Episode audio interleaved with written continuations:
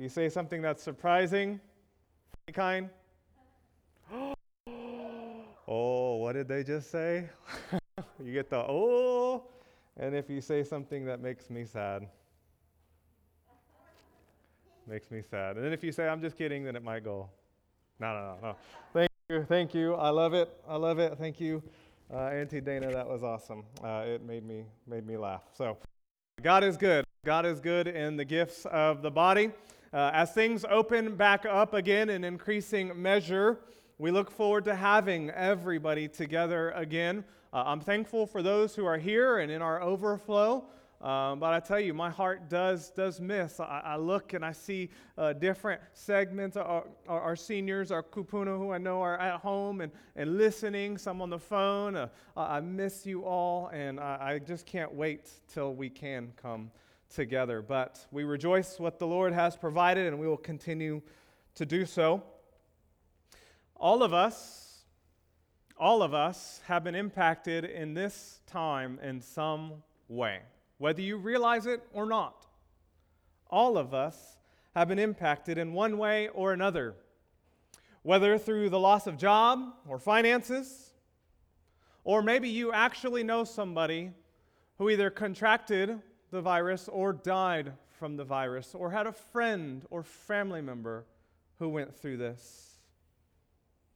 Or We've struggled in various ways with the, with the many different facets of the stay home order, of the, the isolation, the social distancing, the, the pain of feeling just disconnected from loved ones, separated.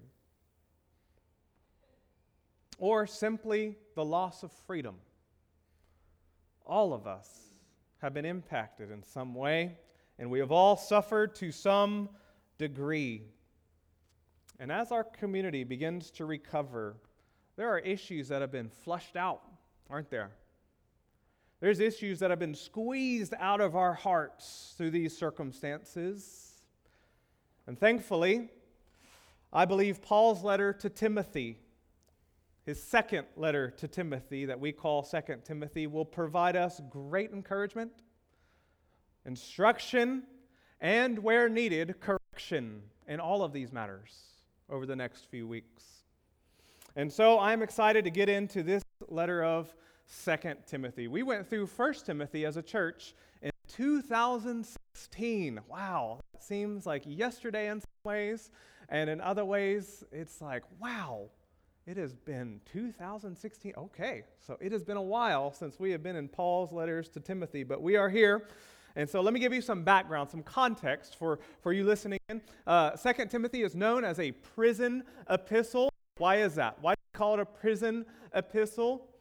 Because he wrote it while he was in prison, in chains. He references this several times in this letter. He wrote it while he was in prison for the gospel. It's four chapters long. They're short chapters. You can read the whole book from start to finish. It's a letter. We call it book. It's a letter. You can read the whole letter in about 15 minutes. It takes you about 15 minutes to read it in one sitting from start to finish. And that accounts for, you know, the slow readers. That's not speed If you go fast, you're a fast reader, you'll probably knock it out in 10. But in about 15 minutes, you can get the whole thing done, which I'd encourage you, you should do sometime if you can. This week, next week, the coming weeks, Try and take a small 15 minute time, a chunk, and read it. That's the way the first audience would have read it. They would have read it in one sitting. Box and, and you open the, the mailbox, you pull out a letter. Uh, very few of us open that letter and then just read one, one sentence and then put it down and come back uh, an, another week. Right? We read it from start to finish. And so this is a letter that would have been read from start to finish. And you will see things when you do that. You will see uh, repetition you will see points of emphasis. You will see structure, all very important, inspired by the Holy Spirit of God that impacts meaning and message that you wouldn't see any other way. And so I'd encourage you, uh, sit down sometime and do that. You should make it a habit of doing that with pretty much any book of the Bible, and you will find, see more than you saw before. Uh, if you're going to read like Isaiah, you might need like four hours, a whole day to read Isaiah. Um, but the, the shorter ones you can knock out quite easily. In 2 Timothy, Paul is an aged saint. He's a young man. He's an aged saint. He's a young man when we first meet him in the book of Acts.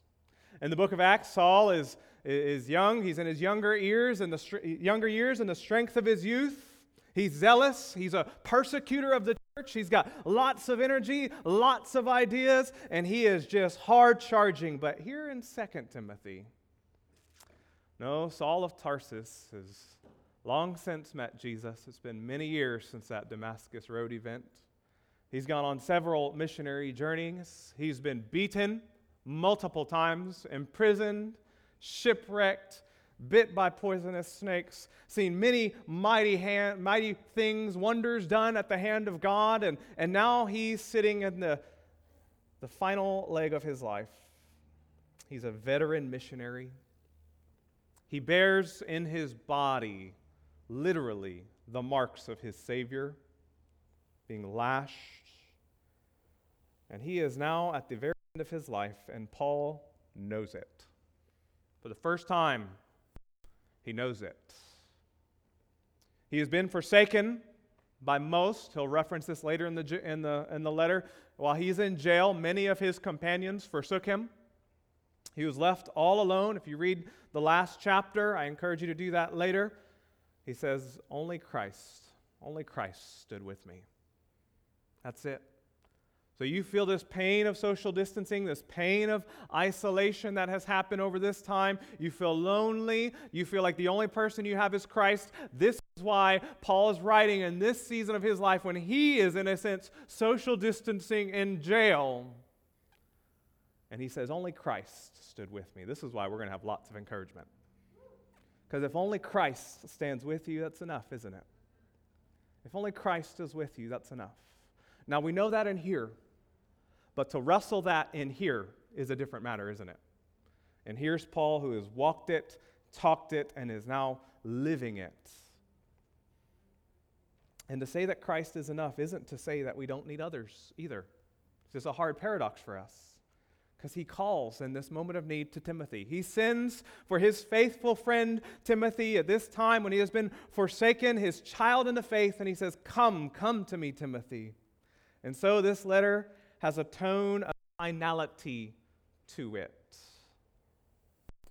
Paul knows, like I said, this is the last leg and his race is coming to an end. And just like a relay race, I'm sad the, the Summer Olympics are canceled. I love those things. But, but just like a, a relay race, there's a, a small window of time, a small distance segment that the runner has to run and to pass off the baton the person in front of him. It's a very small window of time, and they have to do it in that window of time. Paul senses that he is in this window of time, and thus writes in such a way to prepare.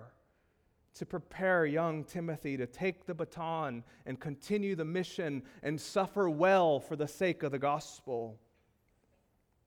And so it's got a tone of finality to it. As Timothy received this letter, it is personally to Timothy, but it was meant for Timothy to read it and then take this letter to church, and it would be read to the church as a whole also.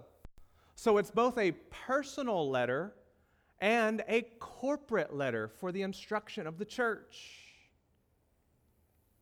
In this way, it acted as a form of public accountability, both for Timothy as he has to execute the words of Paul, and for the church as they have to hear and receive Timothy's execution of these commands.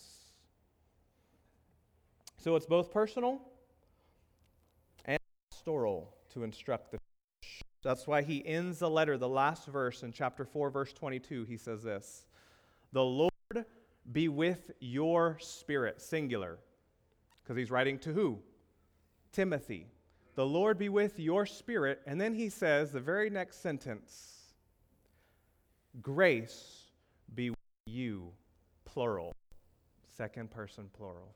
In other words, we could translate grace be with you all. Or if you're from the South or grew up in the South like me, we'd say, grace be with y'all.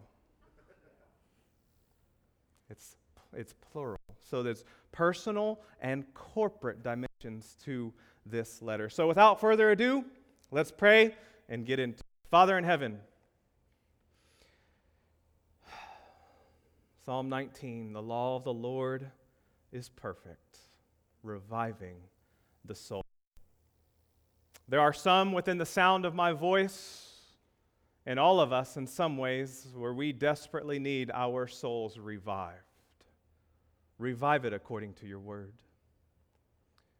Your testimony, O Lord, is sure, making wise the simple. Father, make us wise. Make us live wise and godly in this age, in this season, in these days. But above all, make us wise unto salvation through the crucified, resurrected Savior. The precepts, Father, your precepts are right, rejoicing our hearts. Would you give us great joy in your word this morning? And your commandment is pure, enlightening our eyes. Father, open our eyes to see wondrous things from your word. Open our eyes to see the areas in our life that are not in conformity to your word, that we might be brought to conformity to your word. And as Psalm 19 will finish, Father, warn those who need to be warned this morning. And reward, woo all of us by faith in Christ to come to you and see that you are the God who gives joy, everlasting joy. And so you, may you reward us as we keep your word. In Jesus' name we pray. Amen. All right. I have three points. Number one, God's promise. Number one, God's promise. Number two, Paul's prayer. So God's promise, Paul's prayer, and a pastoral prodding. Number three, a pastoral prodding. God's promise is 1 through 2. Now, remember, Paul is in prison, but he's not just in prison, not just doing his time and expecting to get out. No, Paul is essentially on death row. He is awaiting his execution. And so he is writing to Timothy, and he begins the very letter, which this just blows my mind. This is what he says. Hear the words, verse 1 Paul, an apostle of Christ Jesus, by the will of God. Interesting because Paul knew his apostleship was by direct command of God and everything else associated with it, including his imprisonment by the will of God, and check this out, according to the what? Read it. According to the promise of what? The life that is in Christ Jesus. That is astonishing. Paul opens his letter with a reference mentioning the promise of life. Picture Paul is on death row. He, he is looking to his death. And where is he leading his heart and his mind? Where? What is he leading himself to dwell on? The promise of life. Death is near, death is at the door. But he's not looking at death, he's looking at what? The promise of life in Christ. He is actively dwelling on the Word of God. Paul knows that our God makes promises and he keeps them.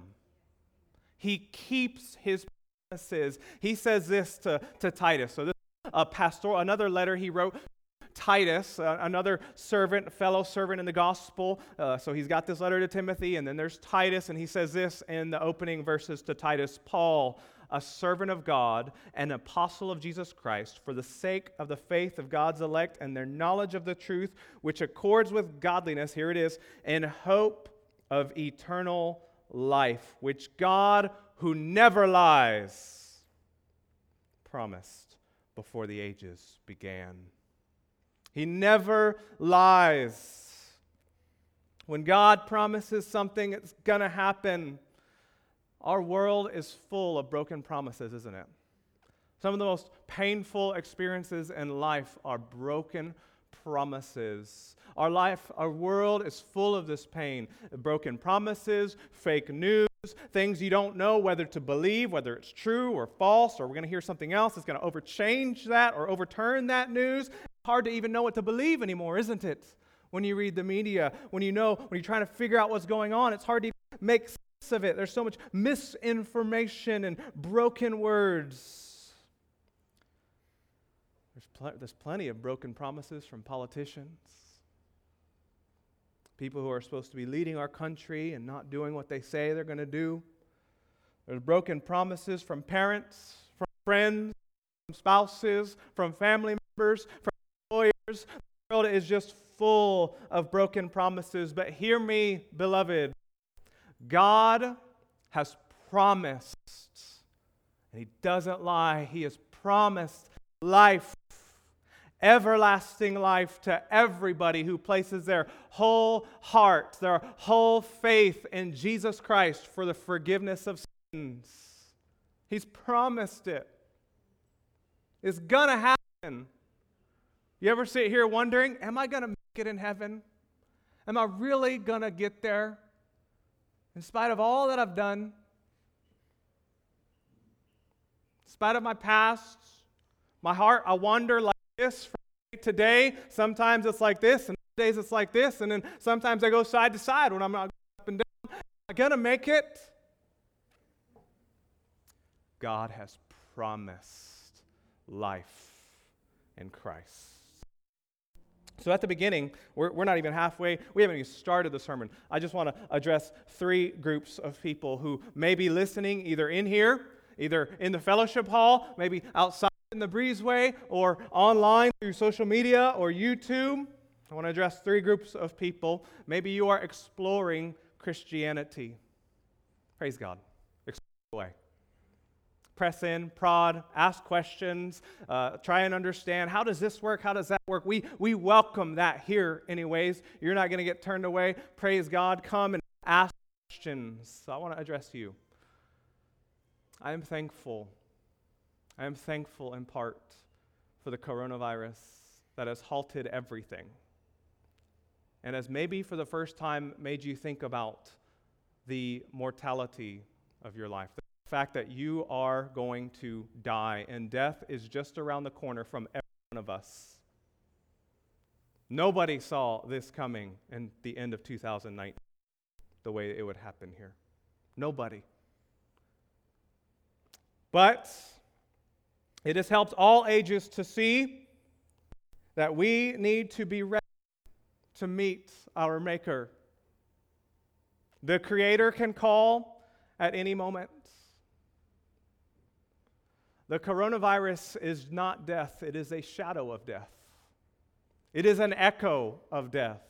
Death is suffering cut off from Christ under the wrath of God for our sins forever and ever. That is death, eternal separation, of which other me- menial viruses, sicknesses, awful as these things are, they are the shadow of what's to come.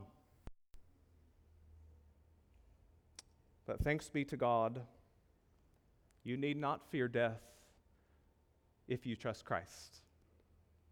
If you cling to Christ by faith, if you trust in Him for the forgiveness of your sins and you, you worship and honor Jesus, you need not fear death. For you, the invitation is that of life. It is the promise of life if you will trust in Christ. And I pray that you will. As you explore, I pray you come to the point where you just say, you know I have answers, I have answers, and they're, they're important, I have more questions, but at some point you just need to say, I am going to follow Jesus. He is my king, and I trust in him. I pray that day is today. Would you do that? If you've done that, if you're doing that today, please contact me, see me after service, let me know because I would love to just begin the process, the relationship with you of helping you see what that means for your life. We would all love to do that. Amen? Amen. Second group of people I'd like to talk about is believer. My KBC Ohana, where is your hope of life KBC. As the coronavirus continued to spread and continues to pose a of re spreading, re contaminating, re spiking, or any other number of things that could happen. But know, many of us would look and ask, we ask the first thing, what's, what's, the, what's the death rate? What, what is the likelihood that I'll get it? If I get it, what's the recovery rate? How effective is the treatment? Right? We're looking at all these things. We want to know the information, the, the statistics, the data. Don't get me wrong, it's not bad information to know or to ask. All I ask is where does your heart derive its ultimate comfort? Where does your heart derive its ultimate comfort? At the end, it will not be statistics. Data will not suffice to drive away fear at the end. Information alone does not take away guilt or a conscience that is impure. But the promise of life of Christ and Christ does. The promise of life in and through Christ by faith in Him, actively dwelling on God's truth, can absolutely snuff out any fear, can drive away the accusations of a conscience that is trying to accuse you. So, beloved, when death comes near, I want to urge you now let us have a pattern now of directing our hearts, intentionally pushing our minds to the promise of life in Christ. The third group I want to direct and address this to is the doubting believer. The doubting believer. Maybe due to your sin, your sin, maybe your own natural disposition, you find yourself wondering whether God will truly accept you. Different people, we're all given to some kind of doubt at times, but sometimes some are particularly prone to these doubts, wondering, will God actually, am I actually saved? Actually in Christ? And you ask these things because you sense the greatness of your sin. You sense the overwhelming twistedness of your own thinking at times. You, you sense this. You see the, the perfection and the holiness that God demands. He says, without holiness, nobody's going to see the Lord. And so you doubt whether you will actually make it into his kingdom. Well, let this word be balm to your soul. This is a promise from God, not dependent on you ultimately but dependent on Him and His power to keep you. This is a promise to grant you life in Christ if you will believe it. And all this promise to mind, just like Paul, and everything else that follows in this letter starts with this sure foundation of God's promise to us in Christ. So that's the first one God's promise. Second point, Paul's prayer, verses 3 through 5. Paul launches into a prayer of thanksgiving. He starts with his service to God, that he worships God with a clear conscience as a result of his standing before God because of the work of Christ, his clear, his good conscience.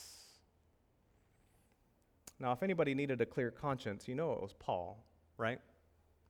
You remember Paul, he, we, we are introduced to Paul at the stoning of Stephen, the faithful Stephen. After his sermon, Paul holding the coats of those who are he is an active participant, cheering on the death of this heretic Stephen persecuting the people of God, the church of the Lord Jesus Christ, full with fury and anger towards them. If there is anybody who needed a clear conscience before God and needed the promise of life in Christ, Paul was very much this person. Furthermore, Paul was actively being attacked in that very moment by his opponents precisely because of his imprisonment. Do you see? Just think I go to jail. There's, there's, people that don't like me, right? Let's say, say I go to jail. I know there's like, what? People who don't like you? And others like, yeah, I don't like you, right? No, right? Uh, if I were to go to jail, face. Some of our opponents would say, ah, what pastor is. This? Look, he's doing wrong. Clearly, I mean, you're going to follow that guy? He's in jail. These are the types of things. What kind of doctrine is that? Well, how would God let, let his servant, his faithful servant, go to jail? There must be something wrong Pastor Randy. That's what they were doing with Paul. And a lot more, and a lot worse. And so Paul is actively being attacked, and so he references his clear conscience before God. The words of men matter little when we have a clear conscience before a holy God. He moves on and he prays. He thanks God for Timothy. He says, I, I remember you constantly in my prayers, Timothy. I remember you constantly before God, Timothy. And he starts to reminisce, right? When you're at the end of your life or you see somebody you haven't seen for a long time, what do you do? You start, you see them reminisce about good old days, about good times, good memories. Oh, you remember when we did that? And this is what he starts to do with Timothy. He begins to reminisce with Timothy. As he prays for Timothy, he's also thinking about these memories that he has of Timothy. This often happens when you pray for people, you think about them. You think about different aspects of their life, different ways to use them to bless your life. This is what he's doing with Timothy. He says he remembers Timothy's tears in verse 4, and he longs to see him again. At some point, we don't know what he's referring to. It could be the departure in Acts 20, it could be a different departure. But he's referring to sometime probably when Timothy just wept over missing Paul, his father in the faith, just longing to see him. I can imagine some situations that would warrant or elicit that response from Timothy as a young pastor in churches fighting sin and fighting false teaching and getting attacked. I could see many occasions where Timothy would probably just long. Oh, if Paul was here, Paul would know what to do. And Paul would say, I don't know what to do. God knows what to do. But Timothy has tears and he longs to see Paul and Paul longs to see him. This is a friendship that is both deep and wide. It's deep on the things of God and it's wide and it encompasses a lifetime of memories, a lifetime of circumstances. Many in the church long for this type of relationship to have with another believer, don't we? We long to have this type of where we can almost say, You are my child in the faith. I'm like a father to you, or you're like my sister or my brother in the gospel. Many long for this type of relationship. As an aside, I want to encourage you that these types of friendships, these partnerships, they don't just passively happen. You don't just kind of stumble into them. Oh, look, we're best friends in Christ. No, these are forged. These relationships are forged as we collectively engage in the works of ministry together in every small group gathering in every meal night, in every time of prayer, every dinner over coffee, every missional or ministry opportunity we engage in. We have the opportunity to cultivate these kinds of relationships. And ultimately, do you know the way to do it? It's not just saying, I want a friend like that. That's not the way to do it. Ultimately, here's how you do it. You know how you get a friendship like this? You sell out for Jesus. That's how you get a friendship like this. You go for broke for Jesus. You swing for the fences for Jesus and you don't stop. And then eventually you will, be fi- you will find people who want to do the same. That's what you do. And you, you just out and you love Christ and you love people around you. And you be this type of person, and then you will find community. This friendships are cultivated and it spreads. But Paul and Timothy's friendship, it is both deep and is wide.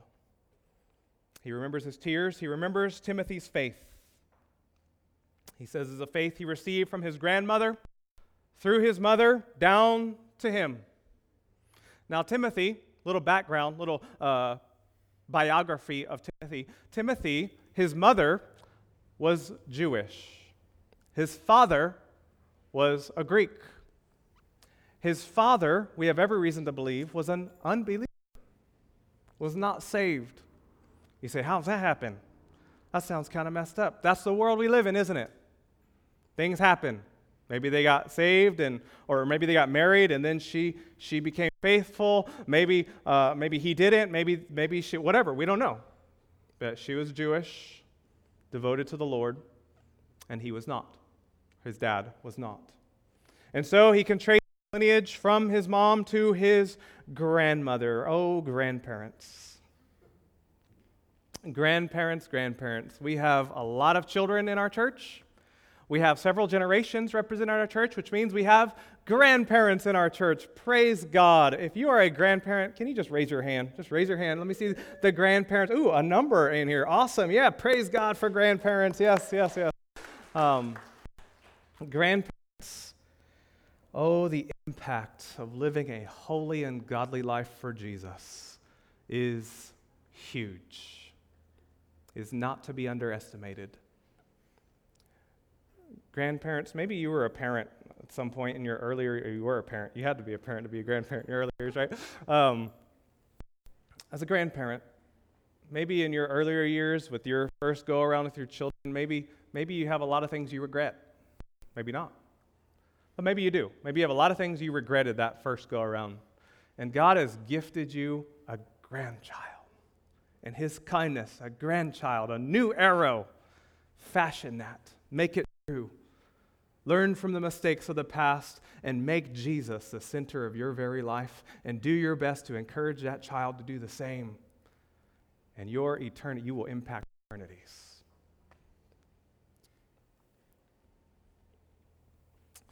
Moms, maybe you have a spouse who is either not a Christian or not as godly as you hope. Either he's not a Christian or he's not as godly as you hoped he would be.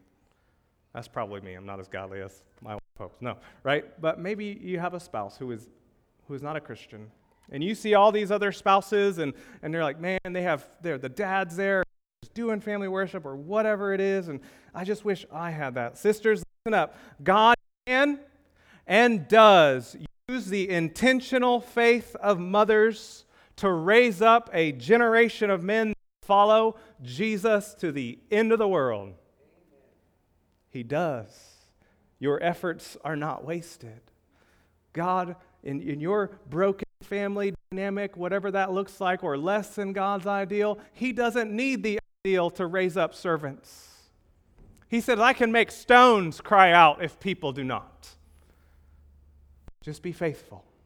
Just keep pressing in. Keep sowing that seed praying over your children, and they will rise up one day and call you blessed. And by the grace of God, worship him forever and ever. So he remembers. He remembers Timothy's tears. He remembers Timothy's faith. And now he's going to do some reminding. He prayed for Timothy and all these things. And now Paul says, okay, I've remembered enough. Let me remind you now. Let me remind you now, Timothy. I've got a reminder for you. Number three, a pastoral prodding. A pastoral prodding, verse 6 and 7. Now we're actually getting to the heart of the message for Timothy. Here's what he says Fan to flame, Timothy. Fan to flame the gift of God, which is in through the laying on of my hands. For God gave us not a spirit of fear, but of power and love and self control. Fan it into flame. That's his reminder. He says, So I've remembered. Now I'm going to remind you, Timothy, fan this gift to flame. Before we get there, it's important to note how Timothy received this gift. Every word of God is important. How did he receive this gift? Well, you say, God gave it to him. Yes, and God uses means. What was the means by which Timothy received his gift? He says, through the laying on my hands. Now, there's nothing mystical per se about that, other than the transfer of authority, the symbolic transferring of authority and recognition of office. What am I saying here? Timothy was not a self appointed preacher or pastor. He didn't just say, Well, God called me to works of ministry, so I'm going to do it. I don't need the approval of anybody else. He didn't say that. He didn't say that. He was not a self appointed preacher. And indeed, any self appointed pastors or teachers are worthy of great questioning. Think of Paul the Apostle. He received a direct vision from the Lord Jesus Christ. He even had Peter receive a direct vision and another prophet direct vision from the Lord Jesus Christ concerning his role, and yet he still got grilled in Jerusalem. He had to go to Jerusalem, and all the other apostles and uh, other followers of Jesus Christ questioned him concerning his doctrine, prodded, pressed into him to ensure that he was, in fact, of the faith, faithfully following God. He did not self appoint. Self appointed pastors or teachers abound today. Say, who are you to question what God has called me to do? There's no recognition from others. There's no recognition from any other ecclesiastical body. They, they come through and they say, God has called me an apostle this, an apostle that. No, this gift that Timothy had came through the ministry of Christ and was affirmed and exercised in the context of the local church. It's worth noting that. God bestows these gifts, and they must be grown into and cultivated by those who receive them. So you have a gift. All of us have a gift. Your gift might not be Timothy's gift, it might be something different. You have a gift given by God, and you must cultivate that gift. You must fan it to flame and grow into it. About a year ago, we went camping on Lanai, a, a, a, large chunk of us here from our church for our youth camp went camping on the island of Lanai. And, and Brother Eric is here today. Is He was such a blessing, man. That was like, uh, we were camping on the beach Lanai. We had like five star restaurant food. It was not camp food. It was the best camp food I ever had because he's the man. And he was helping cook and laboring. We, we had this grill. And, and every day, multiple times a day, Brother Eric and Travis and, others, and I think Noah Brennan and myself, they'd be over there with, the, with some plastic plates and foil paper, fanning the flame, getting those charcoals going, getting oxygen to them. And I just looked at them, and they were like working super hard and sweating and fanning and fanning myself and fanning. Right? And then uh, eventually, those little embers would, would come up and turn into a flame. And then we were cooking, we were on fire. Beloved, it takes effort to fan and cultivate your giftings. It takes God wrought, spirit driven effort to do that. It doesn't just happen. You got to you got to get with it. Vigorously fanning. It takes persistence. I think I did it like one time. and I was praise God for you guys, man, cuz because it was like, oh, is this thing gonna this thing go? And then you're like, you gotta really work. It takes persistence and effort to fan these things to flame. And that's what Paul is telling Timothy. Fan it to flame, Timothy. Don't give up. Put the work in. Be a good soldier for Christ. Labor, press on, persevere. If it doesn't work the first time, do it again. If it doesn't work the second time, keep fanning and waiting, and it will come to flame fan it into flame. Maybe some of you are here and you've served in the church for a long time. This can happen when you serve for many years or you're serving in a ministry and it can be discouraging and what started out as a flame can become an ember. Can become an ember. God would say through Paul, through Timothy, and the inspiration of the Holy Spirit, fan. Fan it. Keep fanning. Don't give up. God will not break the bruised reed or quench the smoking flax. Fan it to flame. Don't give up. Apparently, Timothy was needing this encouragement because Paul's next exhortation is to challenge his spirit of timidity, his spirit of fear or timidity. God has not given us a spirit of fear, he says. Now, I need to deal with the misuse of this passage first. So I'm going to take a little excursus here, with the misuse of this passage, talk about what it means, and then we'll be pow. Go home, pray, worship, continue. Ready? I got to deal with the misuse of this passage first. In this day, in this day, and I mean today, not just a day in general, but June 7th, 2020, in our times, we could say, more than a few are accusing other believers of living in ungodly fear, living in fear due to their unwillingness to go out during the stay home orders or practice things like wearing a mask. And then passages like this are cited. Well, God hasn't given us a spirit of fear. We shouldn't be afraid. And accusing one another of, of fear, ungodly fear at that. The result is that this makes other believers feel guilty or like they're doing something sinful simply because they're choosing to stay home and wear masks rather than go out and gather. So I want to I want to address that. I want to address that. This is a misuse, and a misunderstanding of fear in general, sinful fear, and of this passage. Address that. it is not sinful fear to see danger and hide yourself. It is not sinful fear to see danger and hide yourself. I was foolish when I moved to Hawaii, ignorant. And uh, here's how it played out. I had some, uh, I was a police officer, police academy. I had some big local brothers. And, one day, we were outside doing a training exercise, and something all of a sudden happened. There was some commotion, and these big, tough guys all of a sudden were screaming like little children. Ah, jumping and stomping around. What on earth is happening? They said, Centipede, centipede, centipede. and I was like, what? I've never seen a centipede, never never had any encounters with a centipede. And I was like, you guys are crazy. so look how little this thing is. They're like, bro, no, this thing hurts, bro. And they, they, were telling me.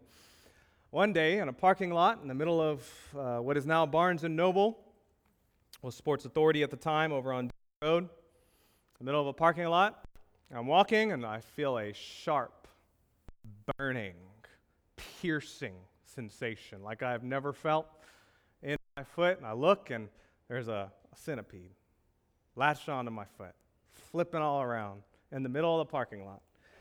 And I'm like, ah, ah, and I start stomping. Like, and Britt's right over there. We don't have children yet. And she's like, what? I'm like, centipede, centipede. if you see a centipede on the ground, or perhaps a bee, that'll turn me into a ninja. Will take appropriate measures to avoid the danger, and nobody's going to call you sinful. They may laugh at you, depending on what you do, but certainly not accuse you of ungodly fear. And all of us have different responses. Just like me at the beginning, I, I had no encounter with the centipede. I had no issues with the centipede. I, I was not afraid whatsoever. And now I'm yelling centipede, centipede, centipede. We all have different responses. You see me with a bee, I'm going to freak out. Go into all kind of other situations that are scary for people, but you get me around a bee, mm-mm, but then I see somebody like another one of my friends who will come. We go to Lavender Farm. He comes just like this. Warren, I pray for you, miss you. Comes like this, and, and there's a bee, and he grabs it and catches it in his hand. And I'm thinking, what are you doing? Put that thing down. And he's different responses. Different responses. He's crazy. I'm rational. No, right? Different responses. We all have different experiences, past backgrounds that inform how we respond. And we should recognize that and not be quick to label one person's response or another when there's really good reason, arguable cause, sinful fear. Values life.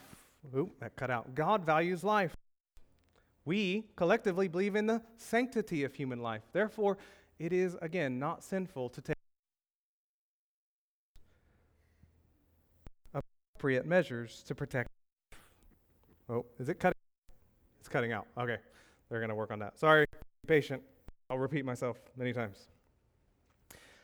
It is not sin to take appropriate measures to protect life. Now, we may disagree on what is appropriate, and that's fine. Intermission.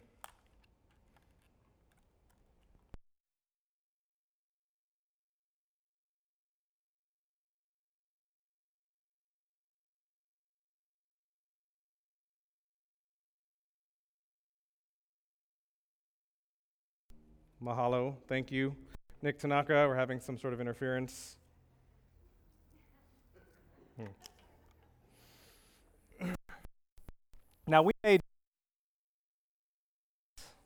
appropriate is, that's fine.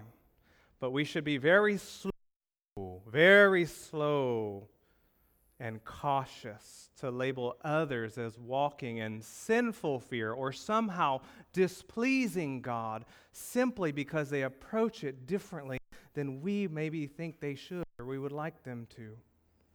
So, that's the first thing. Not all fear is sinful fear. And as we look at a virus or something that really is actually taking lives, many of them, uh, that is something we should be very charitable in our judgments with others. I want to give you three other real brief reasons.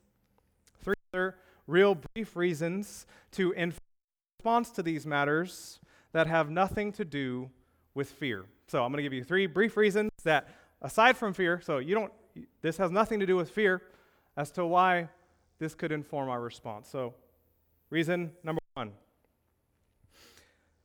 obedience to authorities. Obedience to authorities. God commands us to obey our governing authorities. He commands it. And wearing this right now and social distancing is the law of the land. It is the law of the land. I have a lot of people who are like, is this the law? It, it is. It really is the law of the land. This is actually, and so we are commanded to obey our governing authorities. Now, catch this. It doesn't matter what I think is reasonable. Hear, hear me on this, okay? It does not matter what you or I think is reasonable when it comes to God's command to honor and obey our authorities. To honor and obey our authorities. I could make a really compelling, super compelling, scientific case as to why, and all of you would agree with me, as to why the speed limit going from Kahului to Kihei on Mokulele Highway or Maui Veterans Highway should be more than 45 miles per hour. It's a straight road. There's a huge median. There's no residences. There's mainland. There's jurisprudence for this and other districts. There's all kind. I can make all kinds of reasons why we should be able to go 65, even 85 miles an hour from Kahului to Kihei. And guess what? It doesn't matter. I have to go how fast? 45 if I'm going to honor God's word. I have to go 45. I have other feelings about that. There might be other things about that. It doesn't make sense, but it doesn't matter. If I feel strongly enough, I can begin to lobby. Maybe I could run for office. Maybe I could try and do something to, to rectify this if I feel like it's really that big. But at the end of the day, this minute, I have to go to Kihei. God commands me to obey my authorities, whether I agree with them or not. Unless they are forbidding what God commands or commanding what God forbids, we have to obey them. More than that, we have to honor them. That's hard. You can obey without honoring, can't you? You can obey without honoring. We have to honor and obey our authorities. So, at the same time, as we are honoring our authorities, we are simultaneously trusting in this. The heart of the king is in the hand of the Lord. He turns it wherever he wills. So that's another consideration. First consideration, or second, depending on how you labeled it in your books. A second consideration uh, as to why these things are helpful and we have to them, and it is not sinful fear. Other factors that inform our response. Third one, love of neighbor. I'll go through briefly. The second command in preferring others more than ourselves. We love our neighbor. I might not be afraid, but Elijah might be deathly afraid. I want to love him and not prefer my own. And you know, Elijah, this is that is clearly causing you some your concern, and, and I'm not going to argue with you with that. I'm just going to love you where you are. Love of neighbor. The fourth would be our community witness. Our community witness to the world. Understandably, the world will not like everything we do, but if we suffer, let it be for the gospel and faithfulness to it. Not necessarily if we're seeking our comforts or desires. We have biblical examples of this, by the way. Acts chapter 16, there's a lot more than social distancing and wearing a mask. Uh, Acts chapter 16, we see Paul has Timothy circumcised. Remember, Timothy's dad was a Greek, his mother was a Jew. He was not circumcised in accordance with the law of Moses. Paul made Timothy, had Timothy get circumcised before he would take him to Jerusalem with him. Why? Is circumcision required by the law to be right before God? Absolutely not. Paul just argues against this in most of his letters. But he had Timothy do what was not necessary that he might preach the gospel without any unnecessary stumbling blocks. Sums it up like this in 1 Corinthians 9 19 through 23. We get this heart attitude here. Here, Paul the Apostle, for though I am free from all, so he's free, I have freedom in Christ. Though I am free from all, I have made myself a servant to all, that I might win more of them. To the Jews, I became as a Jew in order to win the Jews. To those under the law, I became as one under the law, though not being myself under the law, that I might win those under the law.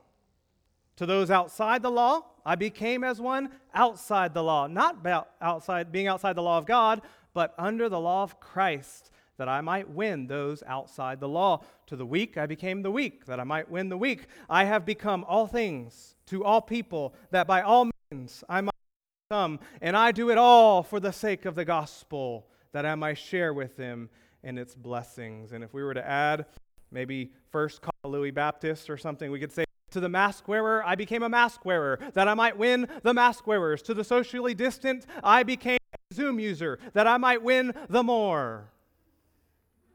Beloved, as Christ left the present pleasantries of heaven, clothed himself, taking the form of a servant, we have a golden opportunity to do the same for one another, now and in the future as well.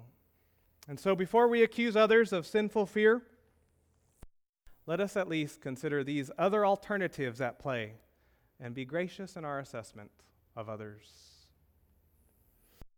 So, what it doesn't mean, or how it shouldn't be used, what does it mean? Context is always king.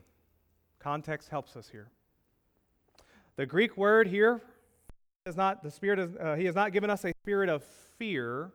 That word fear here is not the one we tend to associate with fear phobeo or phobos, where we get our English word phobia.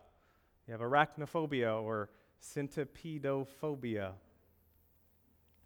Not where we get the word, it's not that word. It's a different word, actually.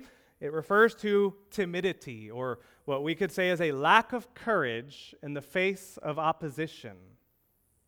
It could be seen and construed as cowardice. It could be seen and construed as cowardice needed to be reminded to be timid. See, a pastor must not only instruct, that's one of my roles, is to instruct in sound doctrine. He must also be able to rebuke those who contradict it. Titus 1, verse 9. He must also be able to rebuke those who contradict it. In other words, a shepherd can't run from wolves, can he? The sheep can. They must. But a shepherd can't. Imagine that a picture of a shepherd. A predator comes, a lion, a bear, all the sheep are running, and he's like, bye. Shepherds run from sheep, uh, from wolves. Must stand their ground. They must fight for the flock, be willing to die if necessary. And this is precisely where many pastors struggle. Timothy apparently was timid as well. And I'm not outside that struggle. Check this out it is never pleasant to deal with false teachers or sin issues in the life of the body, it hurts. Wolves bite, they bite hard, and it hurts. It can kill you. Sheep bite too. it won't kill you, but they do bite. But wolves bite hard. Pastors need encouragement to stand their ground. Timothy needed encouragement. It is not pleasant, it is spiritual warfare. And so Paul tells Timothy, he prods him, he reminds him God has not given us a spirit of fear, Timothy, but of power, love, self control, the very things of false teachers and opponents lacked. In 2 Timothy chapter 3, Paul mentions these exact points again. He says, Men will be lovers of self, lovers of money, lovers of pleasure, and will have the appearance of godliness but deny its power. But Paul, on the other hand, tells Timothy, We have the gospel that is the very power of God unto salvation. Timothy stand your ground. So, beloved, where are you timid this morning? Where are you timid? Perhaps a family member. Perhaps somebody that you want to share the gospel with, but you feel that spirit of fear, timidity in the face of opposition. Maybe another believer that you know maybe I should speak a word of exhortation or loving, patient correction to. Where are you timid? The Lord has not given you a spirit of fear, but of power, love, and self control. Where and how will you fan to flame God's gift given to you by the Holy Spirit? Maybe, maybe you got slothful during the stay home order. It's easy to do when your normal routines get all thrown off. Maybe you got slothful in your spiritual disciplines, perhaps. Where are you going to fan to flame God's gift to you? Today, beloved, be resolved. Put your hand to the plow for the sake of Christ, and we find, after all of this is said and done, after the dust settles and the suffering and upheaval begin to wrap up, we may find that God has given us a gift. He's given us a gift in truly revealing what matters most, what's finally important. And so let us together move forward, fanning one another's gifts with the spirit of power, love, and self control. Let's pray. Father in heaven, thank you for your word, the words of life. By your Spirit, help us to fan into flame the gifts you have given each one of us and corporately as a body. Father, help us to stand firm, to not be led by fear or timidity, but of power, love, and self control. I ask these things in Jesus' name.